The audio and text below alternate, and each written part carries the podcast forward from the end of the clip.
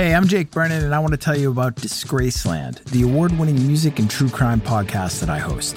Disgraceland tells the stories of musicians getting away with murder and behaving very badly.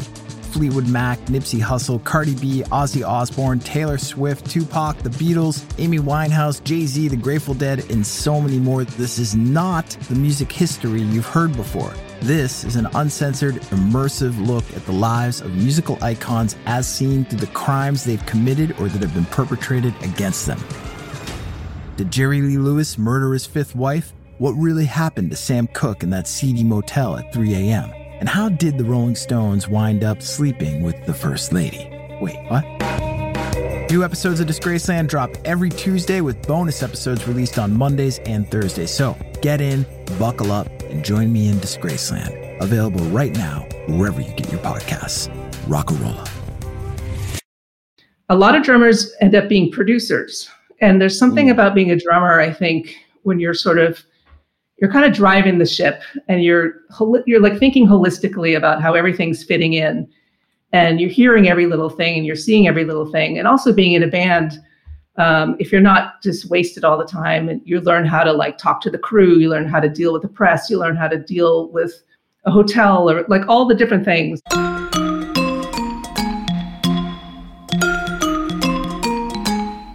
Hi, this is Lol Tolhurst, co-founder of The Cure. This is Budgie, co-founder of The Creatures, drummer with The Slits, and Susie and the Banshees. Welcome to Curious Creatures. Life after punk. You may think you know the territory, but we drew the map.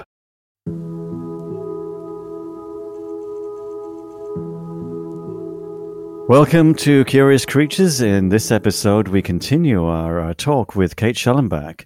Last week, as you remember, it was our life in New York City, and this week we moved to the opposite coast. You're in California now, Kate.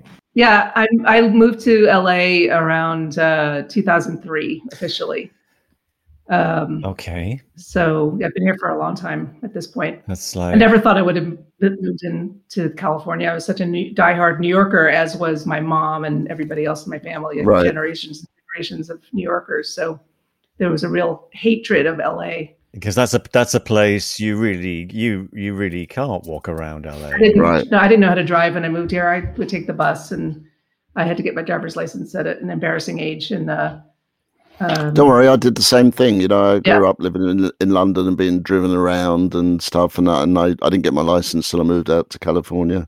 I moved out in '94, I guess. So, yeah. And I thought I would never live in Los Angeles, but you know, I love it here. Really, you know, it's been really a revelation to me to live here, and I felt a lot of love and a lot of creativity. So it's been good. Good, yeah. I like it here. Yeah, I have a different life here and different career, and a lot of friends from New York moved out here, and it feels like home. What brought you to what turned it for you to get to LA? Well, I fell in love with somebody. I started dating somebody out here in Los Angeles, and that would do it. Yeah, and my sister had actually moved to LA a few years prior, and I always enjoyed visiting her in LA. And I think New York kind of ran its course for me. Like it was great to grow up there. It was great to, you know, get into music and all that kind of thing. I lived in a loft that I was able to play drums in. I could make a racket. We rehearsed there. We recorded there.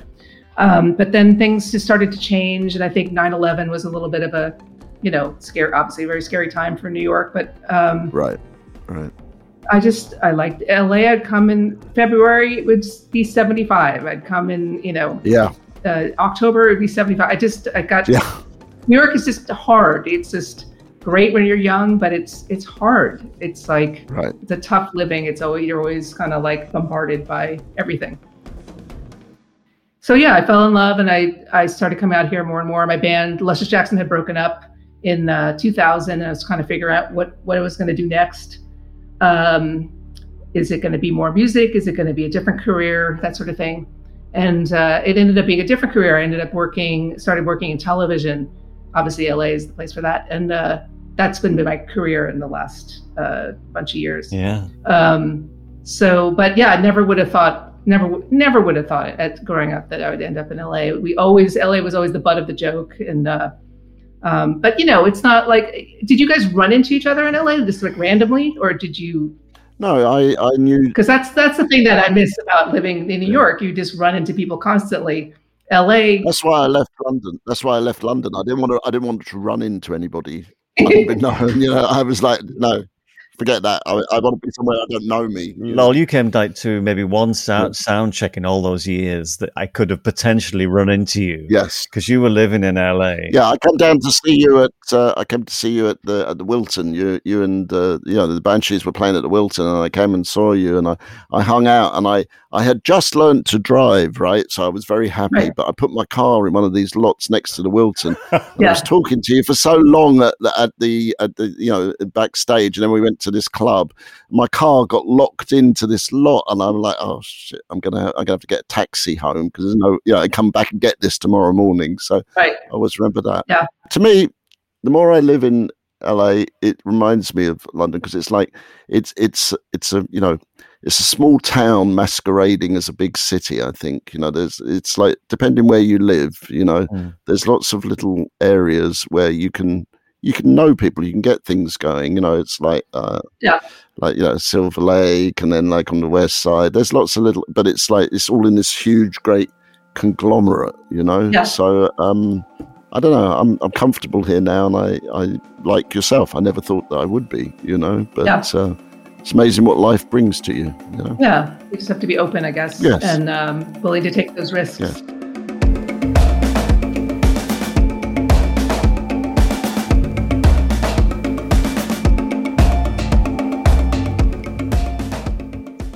I like the way you can choose to wear big boots and a big coat, because there's no real need to. I always thought that was funny. Right, yeah. So people, those first gigs we did at the Whiskey, I think we were doing 2 shows a day at the Whiskey a Go-Go, and there were people turn up in like soft top, open top cars and saying, hey, do you want to come down to the beach house? And we're going, what's that? Because we're stood outside the Whiskey with the rider, because it had fresh fruit on it. We're going like, no, we're taking this back to our hotel, which was the Tropicana down the road, And we, of course, we were walking, and they were smoking spliff. And we're going like, what's that?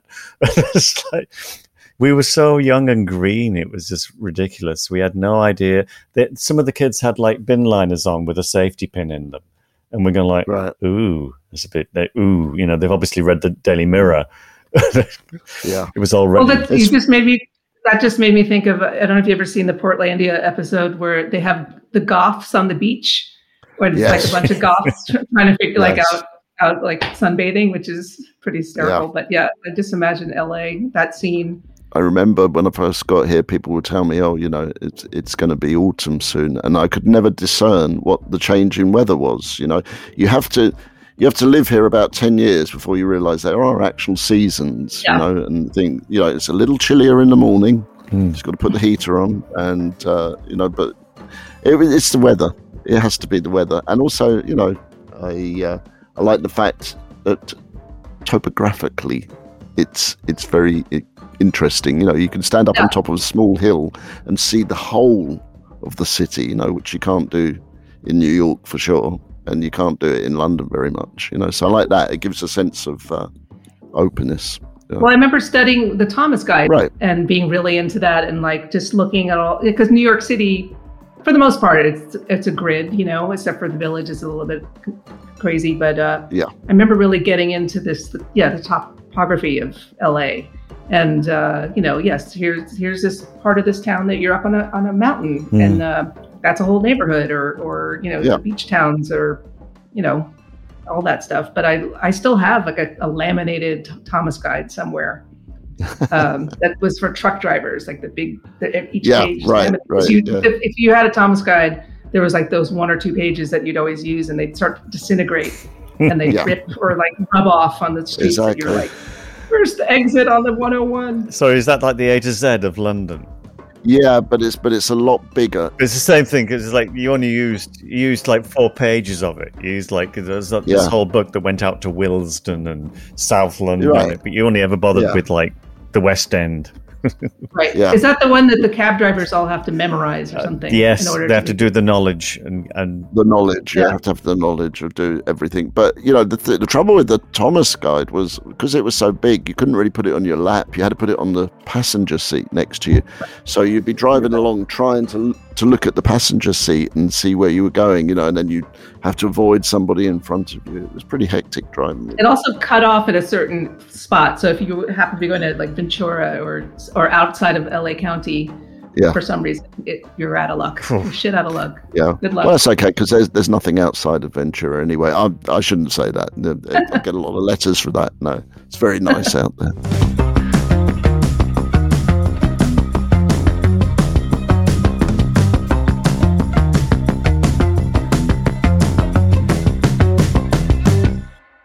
Well, I was just thinking, the ending of one chapter in your life, what did you have a kind of, if you like, an overview, like a philosophy? What was your guiding thing through that transition, I suppose?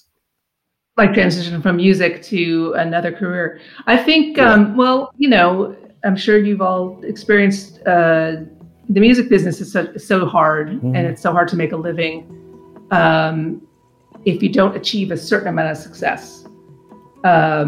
And Luscious Jackson just wasn't really, I mean, we had like a top 40 hit, but it wasn't enough to like launch us into a realm where we could really make a living.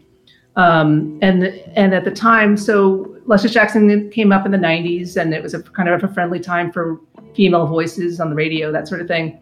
But then there was like a change that happened where sort of post Lilith Fair, where there weren't playing a lot of women on the radio anymore. So we kind of like, we had released an album and things, we were just kind of spinning our wheels. It wasn't getting, you know, whatever. We weren't going up. We were just sort of plateauing.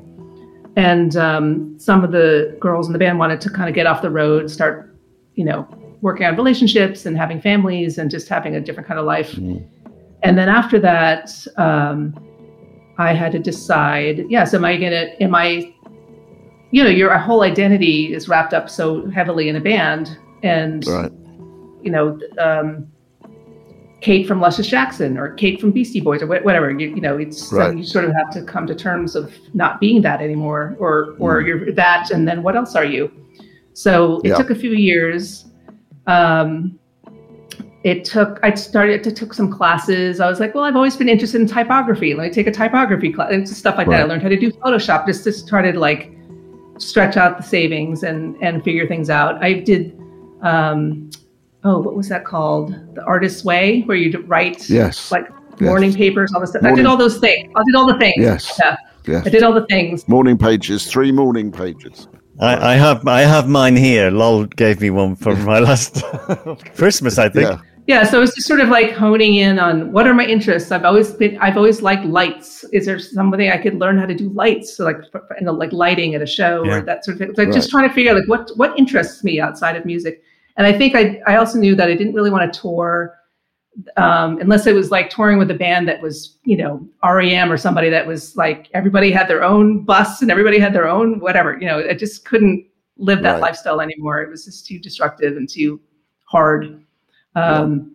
So it just, it took a couple of years, and then I fell in love with someone out in LA, moved out here, started coming out here a lot.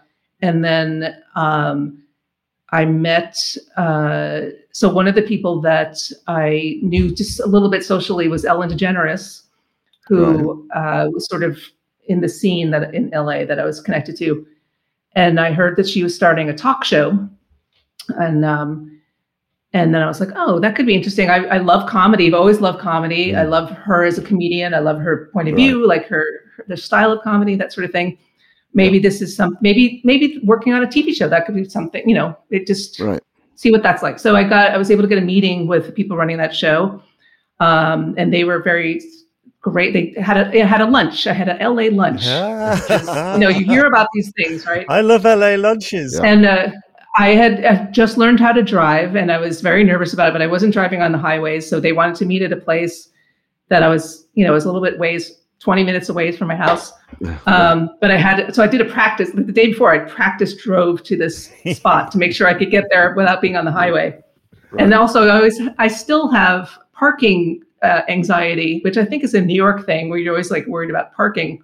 Right. So I still have to suss out what's the parking situation. And so anyway, meet up with these guys, have lunch, and they talked to me for a really long time. And they like my point of view. They like, but they were, whatever. They gave me a chance to do an assignment and write in Ellen's voice and this kind of thing. And I was able, and they said it was great. So they hired me and I started working as a researcher at the Ellen DeGeneres show when she launched her show in 2006. And there's something about being, I want to know if it's a drummer thing, when I've talked about this with other drummers, a lot of drummers end up being producers. And there's something about being a drummer, I think, when you're kind of driving the ship and you're like thinking holistically about how everything's fitting in. And you're hearing every little thing and you're seeing every little thing. And also being in a band, if you're not just wasted all the time, and you learn how to like talk to the crew, you learn how to deal with the press, you learn how to deal with a hotel, or like all the different things that, so being in a band and paying attention and doing all these things was like a real conducive way to become a producer. So now what I do now is I'm a producer on talk shows. So I think also being in bands and being somebody who's been interviewed a bunch, and so basically what I do is produce interviews. So let's say Budgie or Lol, you're booked on our show. I work with James Corden. He is a talk show for the Late Night Show. Yes, no, James, yeah. So if you're booked on the show, I am assigned to you, and then I produce the chat that you and James would do. And there's something about all the background that I've done that makes me a good producer. I don't know what it is, but I do think there's something about drummers and producers, because I've met a lot of producers who are drummers or were drummers or that kind of thing. Yes. And I think that's true also as music producers as well, not just television producers or film producers. There's just something about the drumming mentality that lends itself. Which aspect, I wonder, which is the dominant aspect of being a drummer? You know, keeping the head the right way up so the saliva doesn't.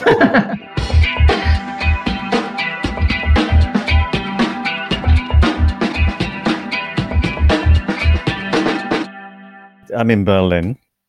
When I got here, a music college opened, and I applied for this position, and I ended up being head of the drum department and then head of the whole live performance department. And I'm thinking, I'm the least qualified here. I've got to be. Everybody else has got academic qualifications. Mm-hmm. The only thing I have is experience of something. Yeah. But I'm a drummer, so. Yeah. Does it count? It must count. It must count somewhere that we have. I think it counts for a lot. It is that thing of all seeing, all listening, all watching everybody's feet out front. Yeah. Well, yeah, you have a point, really, because I think, obviously there's this stereotypical drummer, is like the guy on the Muppets, and right. They're all a little mad, and crazy and that. And sure, there's some aspects of that I can identify with, but generally there's a much more, because drumming is fairly abstract mathematically. I think our brains naturally fit that kind of pattern where we can hold a lot of things together like that. And like this whole show is just run by drummers. It's like it's a whole drummers cooperative. Perhaps we're a bit more pragmatic about things, and less head in the clouds. But who knows? I think as long as we're doing something we enjoy, right? We're tricking people. They like the lead singer or the guitarist, whatever, they think they're in control of everything, but really the drummers are controlling everything. And we're just doing it in a very tricky way, very quiet. It's like the goalkeeper in a soccer team. The goalies always they want to win the match so badly that they end up leaving the goal line and running down the pitch. They say, come on, you guys, I can do it. I'll do it on my own. Yeah. I always knew that, I should leave as much as I wanted to be out front with the guitar and maybe some points. That was my little fantasy, be on the stage commanding the show. But, you did that quite well. If I think about it, for like the Creatures, I mean, you were definitely, you were running that whole show. It did me in. I think given the opportunity to run the whole thing, I did and paid the price. I think that's also going back to when I saw that first band that had a female drummer and a female bassist. And I was like, either of those things seem good to me, but I'd rather be sitting down. And so drums were more appealing. I always like to get a good seat. And but also, and I'm not like a front person. I think being like a producer on a talk show, I'm behind the scenes. I'm like telling everybody what to say and what to do and the comedy and whatever. I'm choosing all those things. I'm controlling it all. But I'm, you know, I'm backstage with my clipboard and you know, and I get to like meet and talk to all these incredible people and like really, you know, try to just make everybody fall in love, whoever it is I'm producing. So, and James Gordon's a love and he's great and he's just a great guy and it's been a pleasure. So I've worked with a lot of comedians and he's, it's wonderful. It's a super fun job. He seems, everybody, and maybe that's to do with the whole team, seems so relaxed. I only came across him recently. I don't live there, of course. So I'm thinking, hang on, he's got an English accent. He's got the best English accent, and he sings and he does everything really well. Very talented. Very. So, Kate, I have to ask you, how are we doing? In life, in the big picture. How are we doing? How are you guys doing? Oh, as interviewers. I thought you meant like in a really large. Well, we can go there as well. Yeah. No. The overall picture. You guys are doing fantastically, wonderfully. Wonderful. Wow. There's it's a fine line between being too on the nose and just being free and easy. Like you found like the sweet spot of, letting things flow, asking follow-ups and you're doing great. Oh, you're too kind. You're too kind. I know you've made it so sweet for us. You've made the sweet spot. Yeah, that's great. It's lovely that you've come to hold our hand through our first little, and also put the face again to the cheeky little thing that Tommy switched the toms round, and I do, and I'm gonna cherish this memory because I don't you don't think you're gonna meet twice in life that way. I learned to play drums by watching people. And watching people, you know, on stage or on TV, that sort of thing. And because of that, I learned to play incorrectly. Or I'm a right-handed player, but I lead with my left hand. But then I guess Ringo maybe is the same. Yep. But that gives me a lot of weird independence with my left hand, so I can play that Arabian Nights thing easily. So, you know, that's I loved it. You taught me something. That's what's great. We always, if we're still open to learning, you know. See, that's the dream come true for, I can't even believe I had enough nerve at that age to even say anything. I was right. Well, I'm glad you did. Otherwise, we wouldn't have met now. You know, think about that. There you go.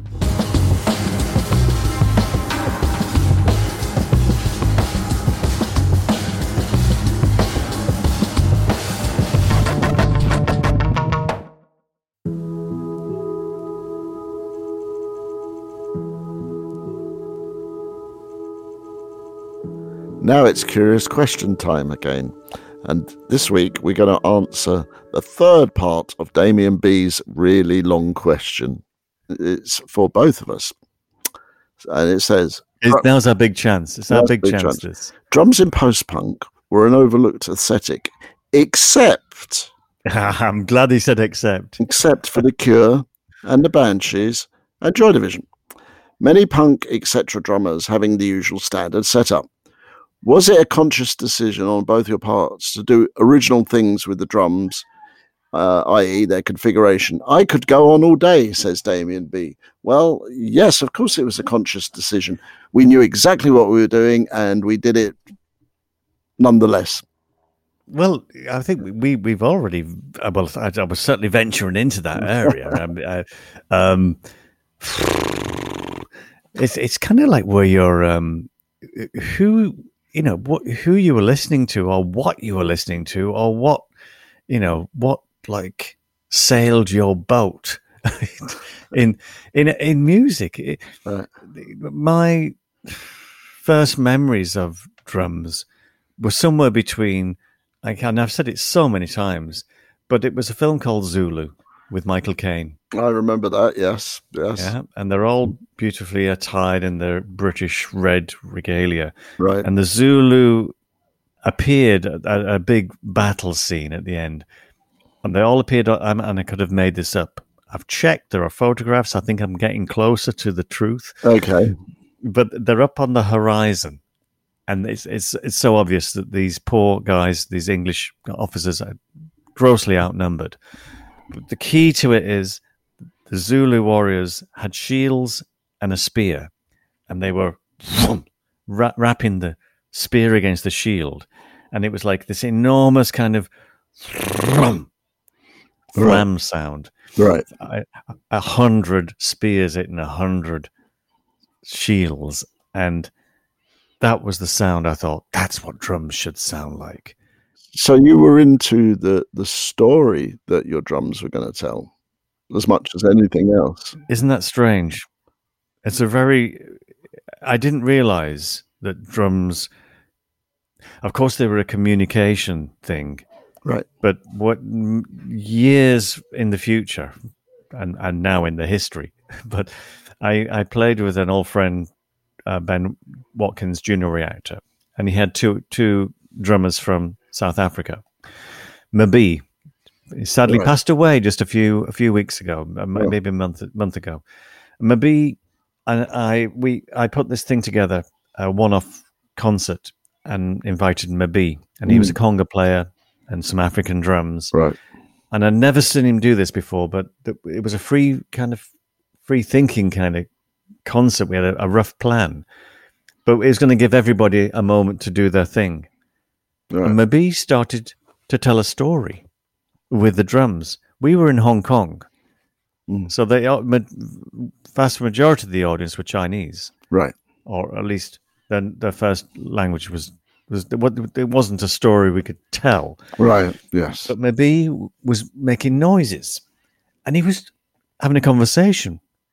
The drums were one character, and I didn't realize how obvious it was. What a storytelling instrument they are. Well, I think, from the very beginning of time, they were probably the first instrument the man had, and they were used for that, to message, people. And so I think, in answer to Damien's question, I feel... the three bands that you mentioned, we were probably interested because punk had set us free and said, hey, you don't need to do things the old way. You can do them any way you want. Mm. And it set us all on this path of experimentation and exploration. And so we were liable from the beginning to do things differently no matter what, because that's what we thought we could do. And... some of the experiments in that worked and some of them didn't, but it made our aesthetic and it made our direction very personal. And so, if it's personal to you, then you're going to do it. We were never going to be what they call over here plain vanilla. We were never going to be, a run-of-the-mill same kind of unit. And we didn't try, we're just going to be different and vastly different. It was inherent in our nature. I think that's the nearest I can get to the explanation of that. We had no option. I think you, like me, and probably Stephen Morris, right, would be self-taught. Yes. Well, so we didn't have like drum corps. Like when I came to America and met the drummers of American bands like Jane's Addiction, Living Colour, they'd all done their time, if you like. They knew their rudiments, they knew their jazz skills, they knew their paradiddles and drag rolls, and I had no idea what this stuff was. All I knew was like Kodo or Zulu drumming or whatever it might be, and so there was we'd grown up on some rock music, which was. And the British drummers were swinging. I mean, we were talking about this the other day as well. Yes. So even the heaviest drummers like Black Sabbath or Deep Purple, Bill Ward and Ian Pace were swinging. They were swing drummers. Like big band. Big band, yes. And so swing was a big thing. Right. Because it rhymes. Yeah. But I didn't know how to play those things.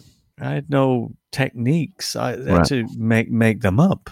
Well, a technique came from a belief and desire to do something, and that's a very strong motivator in any kind of art form, you know. And so we were not idiots, savants, or whatever you'd like to call the people, but we definitely came from a different aspect of approach. Yeah, that was it.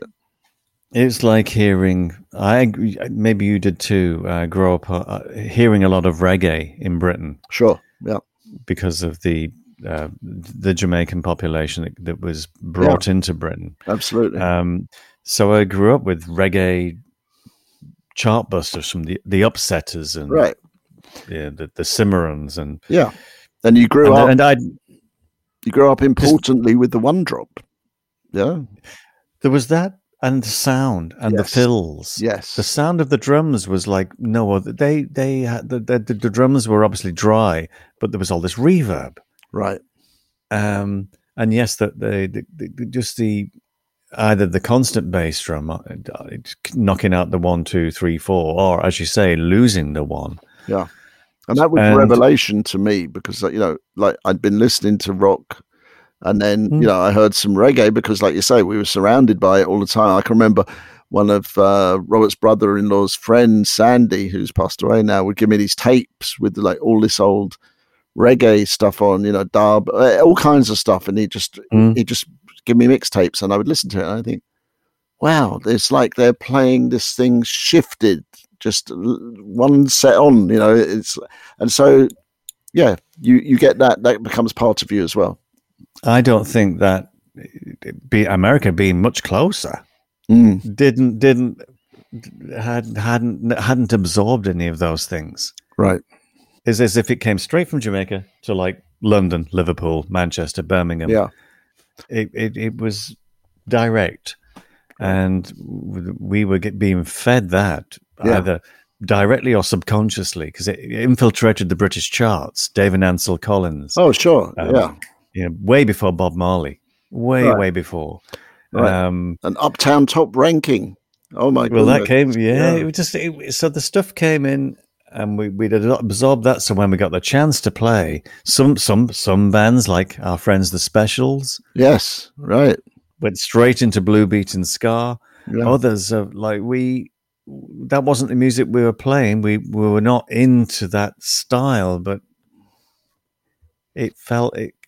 either a guitar part or a keyboard part would take heavily from some part of Sean.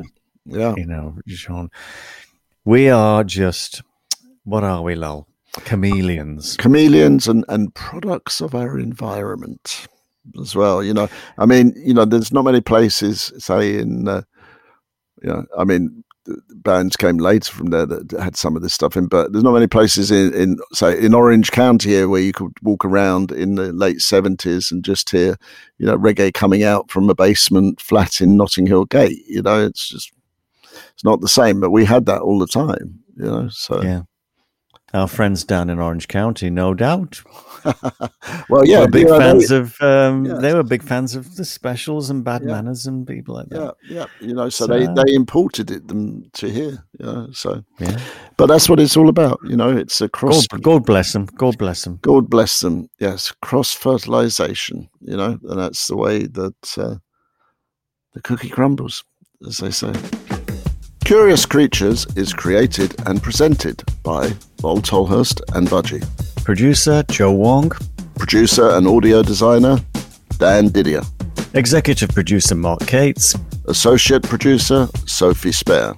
Social media, Margie Taylor. Art and logo design, Justin Thomas Kay. Music production, Jackknife Lee. Curious Creatures is on the web. And you can access us at www.curiouscreaturespodcast.com. I love saying www.curiouscreaturespodcast.com. And you can reach us on Instagram, Facebook, at Curious Creatures Official.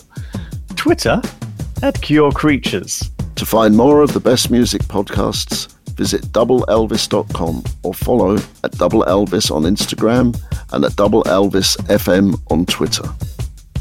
Curious Creatures is a production of LXB LLC 2021.